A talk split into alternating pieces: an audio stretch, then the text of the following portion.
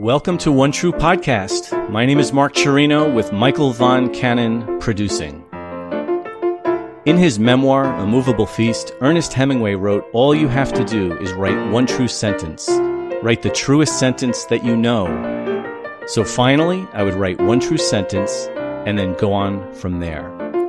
In that same spirit of honesty, creativity, and curiosity, One True Podcast explores all things related to Ernest Hemingway, his life, his work, and his world. Today's show continues our tradition of taking Hemingway at his word by asking writers and readers we admire to share their choice for Hemingway's one true sentence, and then, as Hemingway says, go on from there. The first wave of this project is out in a beautiful book, One True Sentence, Writers and Readers on Hemingway's Art from our friends at Godine. Michael and I encourage you to buy copies for the readers you love. Well, we have been looking forward to this episode for quite a while. To ask our favorite question, we are delighted to welcome Oscar Hokeah to One True Podcast. He holds an MA in English from the University of Oklahoma with a concentration in Native American literature. He also holds a BFA in creative writing from the Institute of American Indian Arts with a minor in indigenous liberal studies. Oscar Hokeah's debut novel is Calling for a Blanket Dance. Among the many awards he has received, Oscar is the winner of the 2023 PEN Hemingway Award for Calling for a Blanket Dance, which appears in paperback this July. It is so great to have him on. Welcome to One True Podcast, Oscar Hokeah. Thank you, Mark. It's uh, nice to be here. I'm very grateful that you invited me, and I'm, I've been excited to do this. Us too, Oscar. So let's start the way we always do. Oscar Hokeah, what is your one true sentence? Okay. It is um, most people were heartless about turtles because a turtle's heart will beat for hours after it has been cut up and butchered. But the old man thought, I have such a heart too. Okay, that's great. That is from The Old Man in the Sea. And Yes. what is it about that sequence of sentences that stood out to you? Well, you know, like um, I'm at the Old Man in the Sea was just a fascinating read in the sense that it's um, you know, it captures the struggle to kind of um, you know, to meet your desires to to do something significant. And when I first read the book, it was back in I want to say 2007 maybe. So I didn't graduate from high school. I know a lot of people read this book, The Old Man in the Sea, in high school. Um, I didn't go to high school. The last grade I completed was the sixth grade. Um, so a lot of these um, novels that people read in their younger years, in their teen years, I didn't encounter them until I was probably in my late twenties. And so The Old Man in the Sea was one of those books. So I was an undergrad. It wasn't really assigned to me. I was just, you know, personally exploring these great works of art. So I, you know, crossed um, The Old Man in the Sea and wanted to engage with it. Um, but, you know, at the time, you know, it, as I was developing as a writer, there was that sense of like, I'm trying to obtain this goal that kind of can feel impossible at times, you know, and it sometimes you can feel exhausted and you, you know, but you keep fighting, you keep struggling. And so that particular sentence, uh, most people were heartless about turtles because a turtle's heart will beat for hours after it has been cut up and butchered. Is, you know, this sense of, you know, uh, being tenacious, just having the resiliency to continue to fight, you know, despite, you know, all these obstacles. That's wonderful. But in this, in the sentences you chose, the old man identifies with the turtle Mhm. and you, you're also sharing in that identification. But in calling for a blanket dance, one of the primary characters is named Turtle. yes. So is there, is, is there something about turtles that has always fascinated you or drawn you to them? Or is that just a coincidence? No, yeah, I'm definitely fascinated by turtles. Um, and, and this specific character in the debut, um, Turtle Geimausaddle, who is the mother to the main character, Ever Geimausaddle, her, I guess her spirit and her way of engaging with the world has that same kind of tenacity, you know, like the, you know, she can, the way she out, outmaneuvers people is by outweighting them sometimes, you know, like she's not Mm. like the like a big personality and she's not like contentious or anything, not in an overt kind of way. Uh, but she has this subtle way of just wearing people down with just like the slightest thing. And that, that kind of spirit manifests within her. And so that's the reason why I named her character Turtle. And so, and the same thing happens here in The Old Man and the Sea, where we have, we have the main character admiring the turtles in the water and their ability to, to survive and their, their own tenacity. And he's, you know, he's identifying with it as well. And so, yeah, I think that that, that kind of, um, spirit does resonate with me personally. And I do like, and I, I feel like that's, you know, really true to life. Um, I think there's a in, lot of us who, who endure like that. In the old man in the sea, that as, as part of this scene that you're drawing from Oscar, mm-hmm. it says he had no mysticism about turtles. And is your character turtle mystical or just that kind of patience and steadfastness that you're describing?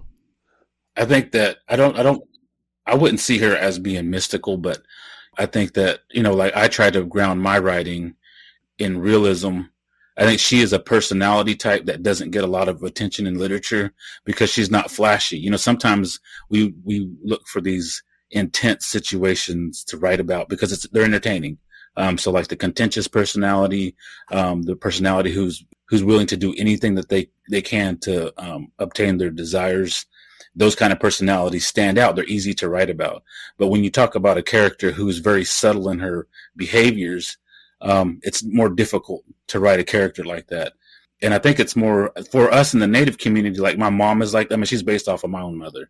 Um, but we have different, you know, I think every native family that I know has um, family members like this, you know, who are very quiet, um, but very powerful in their own way. And, uh, and then we honor that energy that they bring to us. And I think Turtle kind of brings that. But for me, it's a very grounded kind of uh, perspective on a personality type that doesn't really get a lot of attention in literature. In The Old Man in the Sea, one of the traits of Santiago as a fisherman is that he has a very particular relationship with the animals that he kills. Even the marlin that he's been str- that he mm-hmm. struggles mm-hmm. with for days, yeah. he has a kinship with this marlin. Did you identify with that quality in the in the novella? Yeah, I you know, I think that you know the especially with I'm going to relate this to writing. You know, like that's the that's where my mind goes, and especially yeah. with my process of writing this first novel because it took 14 years and I felt like I was struggling with that Marlin, you know, and um and there were definitely moments when the sharks were pulling it apart, you know, like it wasn't working out, and so I had to I had to, at one point I had to just almost essentially start over because I had written a version of it and then I couldn't get any any takers, and so I had to pull it apart. I just decided, well, you know, it's not working this way. I'm just gonna take what I think doesn't need to be in there. I'm gonna put new stuff in, so then it becomes a whole new thing, and it becomes more of what it is now. But yeah, just having that 14 year, that long journey, that struggle, you know, with the in, in the old man in the sea, you know, he's like fighting to to get this marlin, you know, and just exhausting himself to obtain it. And then once he does obtain it, then now he has these sharks that are coming in and starting to try to take what he had struggled so hard to capture. And, um, so definitely can, I can feel that in not only just the making of the whole book in itself, but actually developing myself as a writer for each craft point. So like as I'm trying to understand characterization, um, I have this long struggle with trying to figure out, you know, how am I going to write these characters and um, how do I make them real and authentic? And then also just like voice. I mean, that's probably one of the things people talk most about with this book, or you know, a, a significant amount is with voice. Is just that having that Kiowa specific or that Cherokee specific way of talking and interlacing, you know, indigenous language into the into the narrative. Um, being able to get to a point where I understood voice was years and years of just toiling and trying and just being creative on how to how to develop it. So there's just a lot of facets about that struggle with the Marlin that relate a great deal to you know a writer's life. So if we could just extend that uh, about like this comparison to Santiago to a writer's efforts. So Santiago lands the Marlin but he doesn't get to enjoy the rewards of it. The sharks pick it apart before he can sell it, before he can eat it and, mm-hmm. and go on, go on living. So it's almost like there's a joy in the effort as opposed to in the, the dividend. So were you enjoying those 14 years uh, before the PEN Hemingway Award or was it torture all the way along?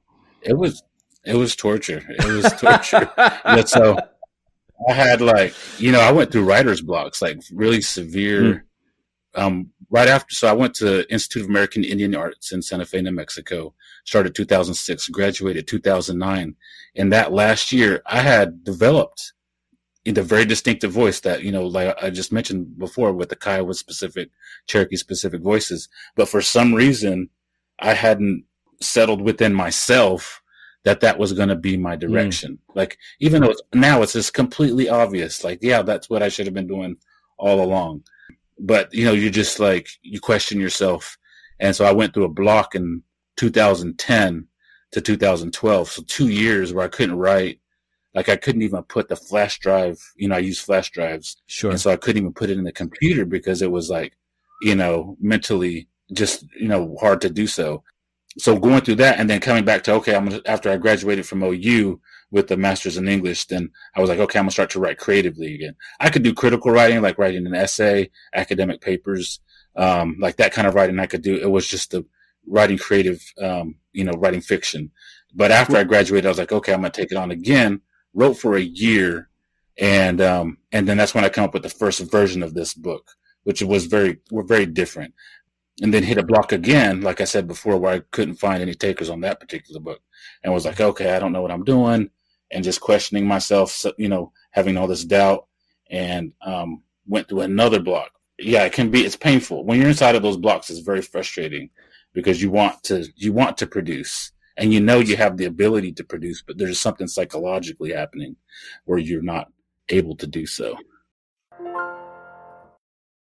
This episode of One True Podcast is supported by the Hemingway Review, the scholarly journal of the Ernest Hemingway Foundation and Society. Michael and I are huge fans of the Hemingway Review. We always read it to see the latest scholarship. You can buy back issues of the Hemingway Review at hemingwaysociety.org backslash journals. So, Oscar, the whole premise of our show is one true sentence, which is Hemingway sort of remembering as a young writer how he's coaching himself. Come on, you can do it. All you have to do is write one true sentence and then go on from there. Mm-hmm. So, what changed it for you. Did you have a one true sentence that kind of galvanized your process or was it just a decision that you made? So how I broke out of the writer's block um, the second time was that I decided to put this book. I had put, I think what I, one of the mistakes that I made was I put all my heart into one book. And so hmm. I was like, well, I got to a point where I was like, okay, I'm not going to write on that book anymore. I'm going to write a different book. And so I like slowly got back into it then. Um, so I wrote a first draft of another novel and that's, a, that's my, now that's my second novel that I'm working on now with my editor. Then after I wrote that first draft, you know, you set it aside and that's what I, and then after I set it aside, I went back to these, um, this book that I have now calling for a blanket dance. And that's when I tore it apart. So as I'm writing that, you know, like I'm trying to figure out like, what is this, what is this novel now how how is this novel going to turn out? What is it going to be about? But whenever I got to, you know, later in the novel where we see um, Ap Igimasaddle's chapter, and we see this kind of transformation that happens with every Geimausaddle reach a certain level of fruition. And there's a sentence in that particular chapter that does that did give me insight into understanding that this was a decolonization narrative. Like I was writing um, I was writing a novel about a character who is struggling with historical trauma, and he's he's looking at cultural elements, community, uh, family as a means to find his way out of those that kind of historical trauma. So whenever um, we say decolonization, for me, what I think about is healing. So I've been working with that risk youth for you know 20 years now, and um, and so just a ton of healing work. Like every you know a lot of you know, taking youth to just different situations to try to get them to overcome some of the obstacles they they've had. So I always think in terms of healing when I think of decolonization. So once I once I got to that point in the novel and that particular sentence, there's a sentence in that, that says specifically about healing. Can you share that sentence, Oscar? Yeah, yeah, and that's whenever I kind of understood the book um, sure. to be what it is now, and was able to write more in depth about other aspects within the novel.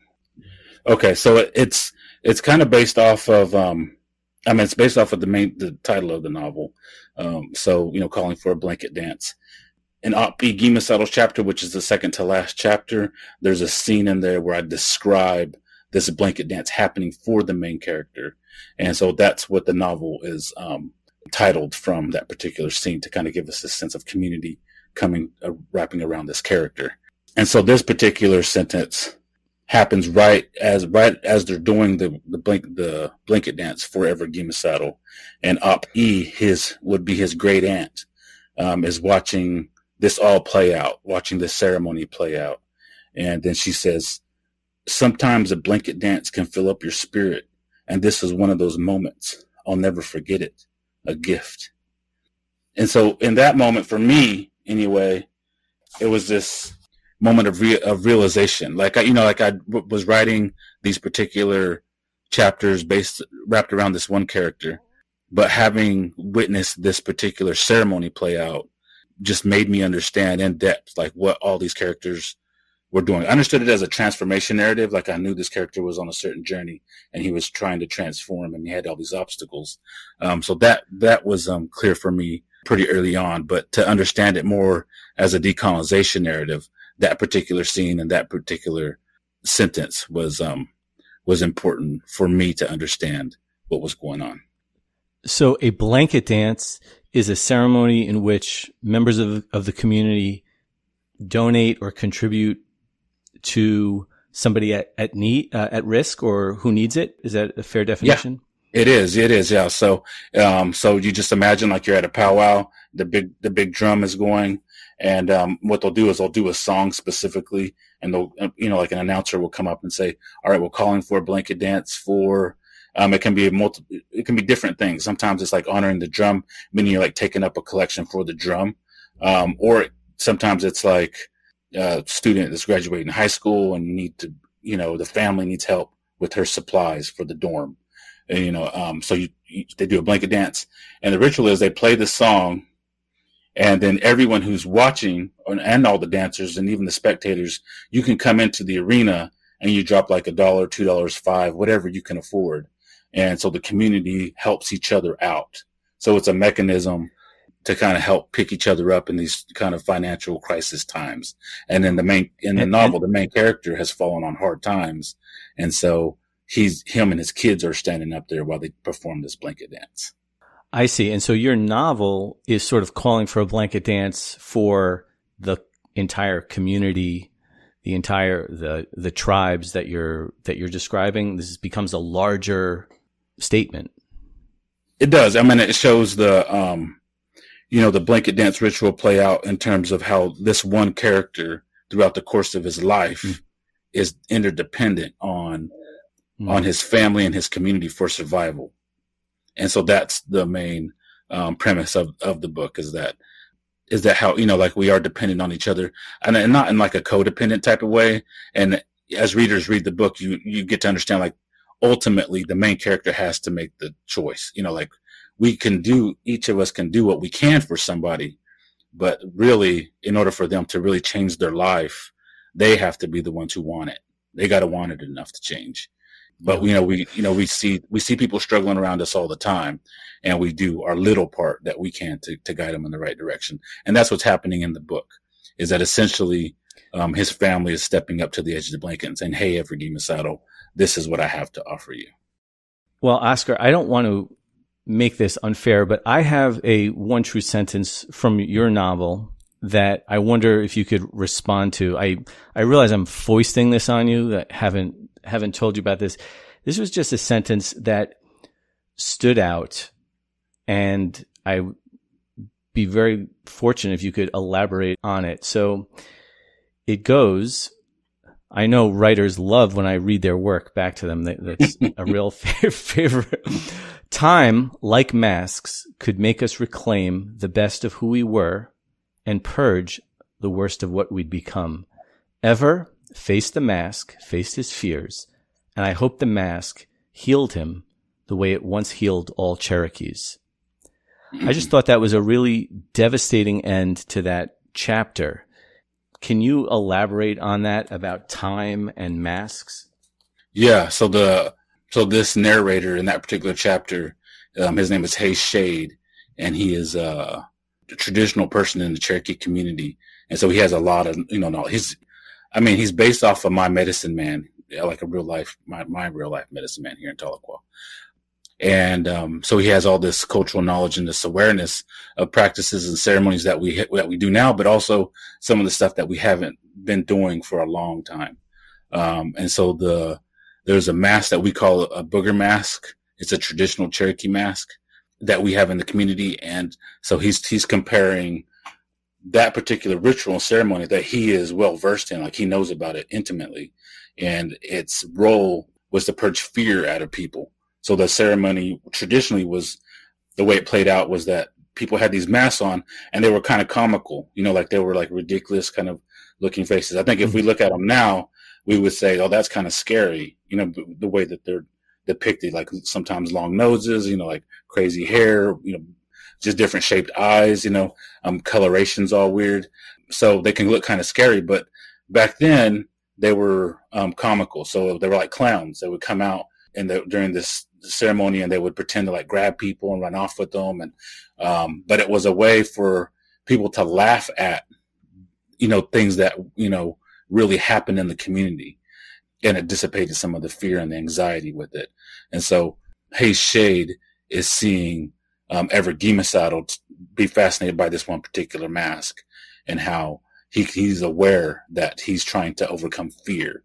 There's a certain deep fear within the main character and it's going to take time. You know, like it's going to, he's aware that it's going to sure. be a long time. And so it's like that foreshadowing element, you know, like in, in, um, Hemingway's, um, The Old Man in the Sea, we have this change that happens for the main character where he struggles with this, you know, this massive feat in a short amount of time, relative short amount of time, and it changes the trajectory of his life. Um, but in this particular situation, the um, Hayes Shade is looking at the main character saying, this is going to take time in order for him to truly overcome what's happening and for him to truly see that this is happening to him so that he can alter his fate. Yeah. That's excellent, Oscar. You know, one other element of your book that I w- was hoping to ask you about on this podcast, we address, you can't help but address Hemingway's alcoholism and the way that Hemingway depicts alcohol and addiction in mm-hmm. his work. And this is something that you are really don't shy away from in calling for a blanket dance.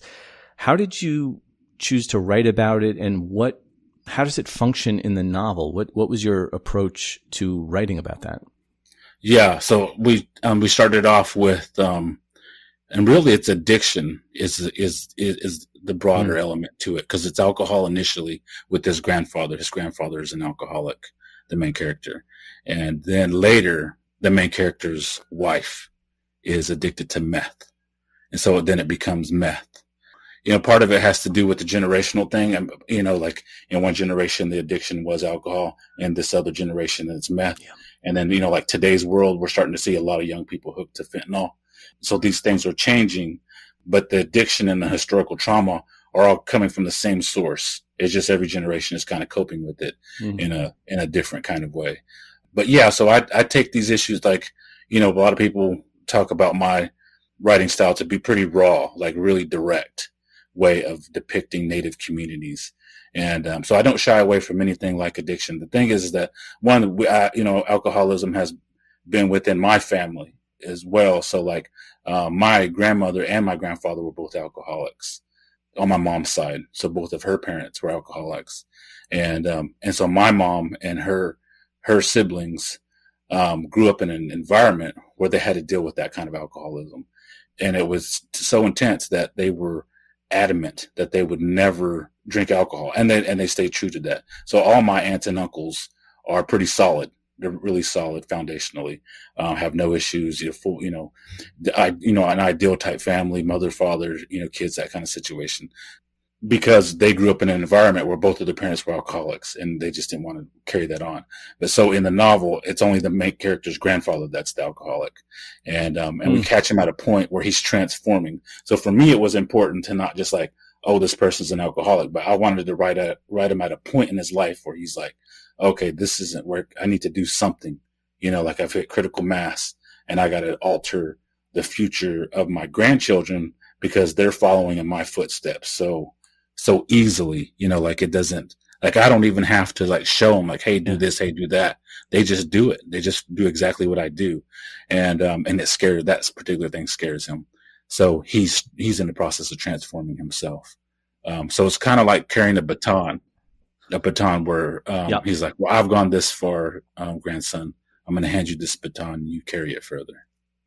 Oscar, you mentioned that your formal education stopped at sixth grade before you went on to before you went on to graduate studies. Did you spend that time doing a lot of independent reading, or did you I only did. really start becoming a serious reader when you went to went back to school? Yeah, so from a, a young age, I want to say even in elementary school, I had I just really liked to be alone. So um, I didn't want to go to school. You know, like, you know, I just wanted, and it wasn't like to do crazy things. as I just wanted to be by myself and play. And, um, and so I had given my, my mother a hard time from a very young age about being home, being by myself. Like I could go days with just playing by myself, not, no, no friends, anybody. Um, and so, and I'm still like that now. And so a lot of people are like, I don't know how you were able to write a novel and stay with it for. I'm just a, I'm just alone all the time, you know. And you know, mm-hmm. like my fascination is with books, and and if you know, and I'm just being honest that, and if you want to write books, you got to be alone.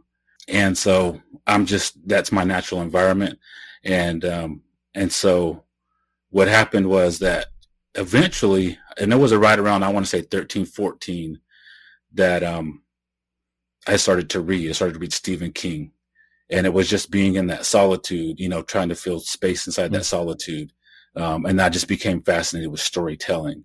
And, you know, so that went on to just reading broadly in the horror genre and also fantasy. So, you know, Stephen King, Clive Barker, Anne Rice, um, Dean Koontz, those were probably my first loves. And then, uh, fantasy books. There's a series called the Dragonlance Forgotten Realms. So I started, that was what I was reading when I was a teenager. And, um, but I spent a significant amount of time alone. I don't even know how to uh, fully explain it. Like I can go, I could go, you know, a month without ever interacting with anyone my own age. I mentioned that you studied uh, Native American studies, indigenous studies intensely. And in your book, you have an epigraph of N- from N. Scott Momaday. So do you find yourself reading Native American writers? And are there a couple that you respond to the most? Yeah. So, um, Momaday, I didn't, I didn't encounter his writing until I was in uh, undergrad at, at IAIA. So whenever, you know, like 2006, I was probably 29 years old, um, when I started to, um, go to college. Um, I got a GED when I was 17. I think I went to like GED classes for like three months and then got a GED when I was 17. And then after that, it was just, you know, I was just working. And then when I was in my late, and writing, and I was writing, you know, all the time. And then so in my late 20s, that's when I started going to college.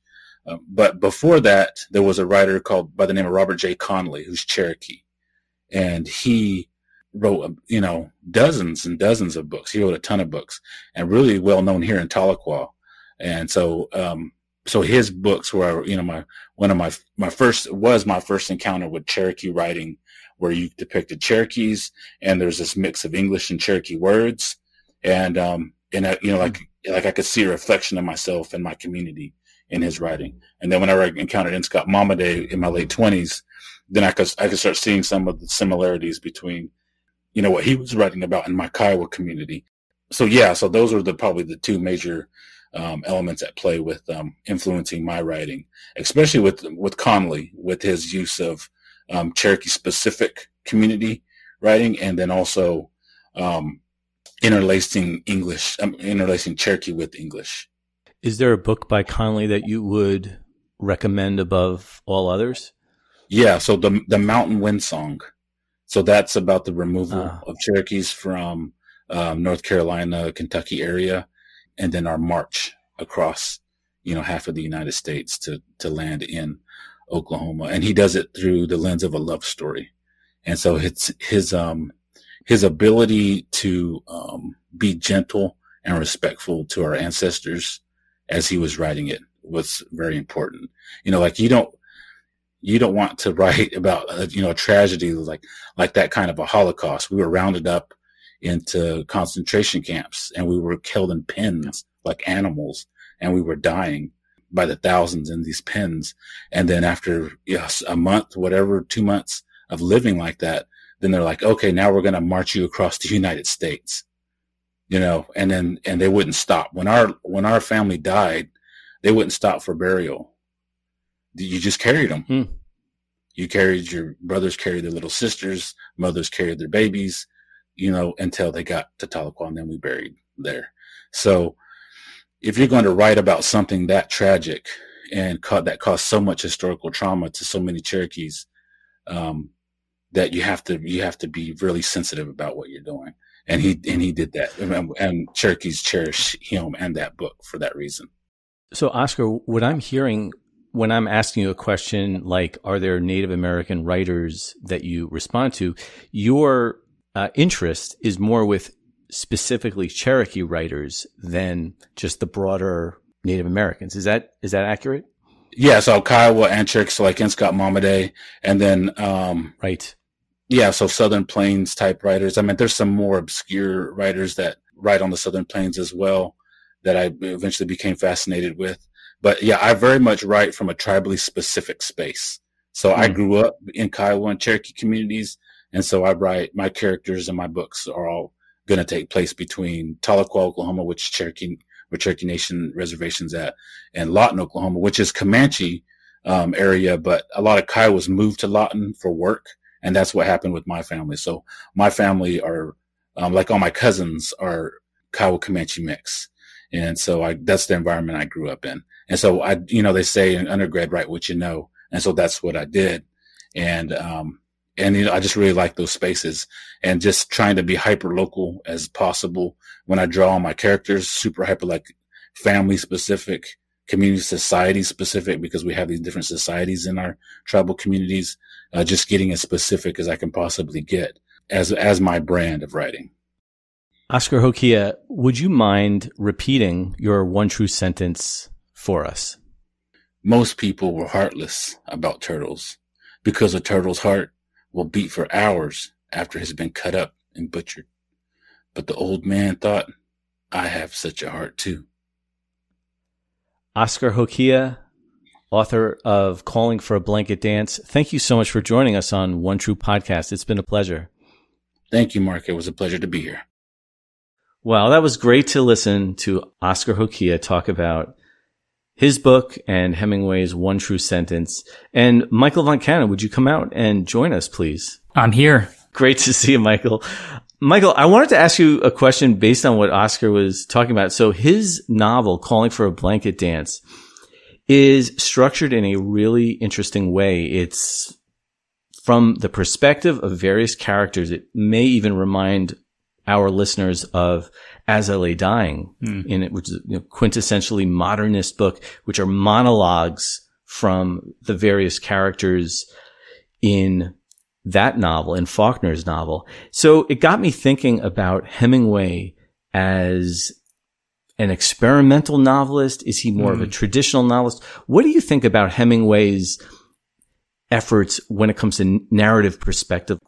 You know, I think about Hemingway and narrative perspective I guess in the way that he might switch from first person narration to, I don't know, what we might call more complex kinds of uh, narrative style. And I want to back that up a, a, little, or back up a little bit from that. Um, you know, Sun Also Rises, uh, Farewell to Arms, those are first person narratives. And I don't mean that those are uh, simple narratives in any way. But at the same time, he writes Sun Also Rises having come off of something like In Our Time, which. Is um, is a, a, a, modernist collage. Yeah. It's complicated. We, we are moving in and out of uh, different kinds of narrative point of view, different time frames. It's chaotic, right? Yeah. It's it's a collage in that sense, and then we're fixed in some ways into uh, Jake Barnes's uh, eyeballs and then Frederick Henry's. And then we go from there much later into other kinds of works where he almost does what he's what what he had done in uh, 1924 and 1925 and I, would love to get your reaction from this but you know what, what he will do in um, really beautiful kind of large works uh, epic in some way works like for whom the bell tolls right where he is he's yes. moving out of first person and back into um, or further into maybe a more mature kind of uh, narrative point of view. So, For Whom the Bell Tolls, which he actually started in first person mm. at, in the manuscript, mm-hmm. and then he mm-hmm. moves it to third person. But then, if you really read that novel, you'll see that there are like embedded narratives, like Pilar's embedded narrative and El Sordo. There are things that Robert Jordan would not have witnessed. Andres going to deliver that thing, and uh, the the uh, communique. And then so we're, we're going back and forth. And so I think Hemingway did, maybe he wasn't as experimental. He never wrote, uh, Absalom, Absalom or mm. uh, The Sound and the Fury like, like Faulkner or even in As I Lay Dying. But he does within the, some of the works that you're talking about and in our time is a wonderful example. Actually, what about this, uh, the snows of Kilimanjaro?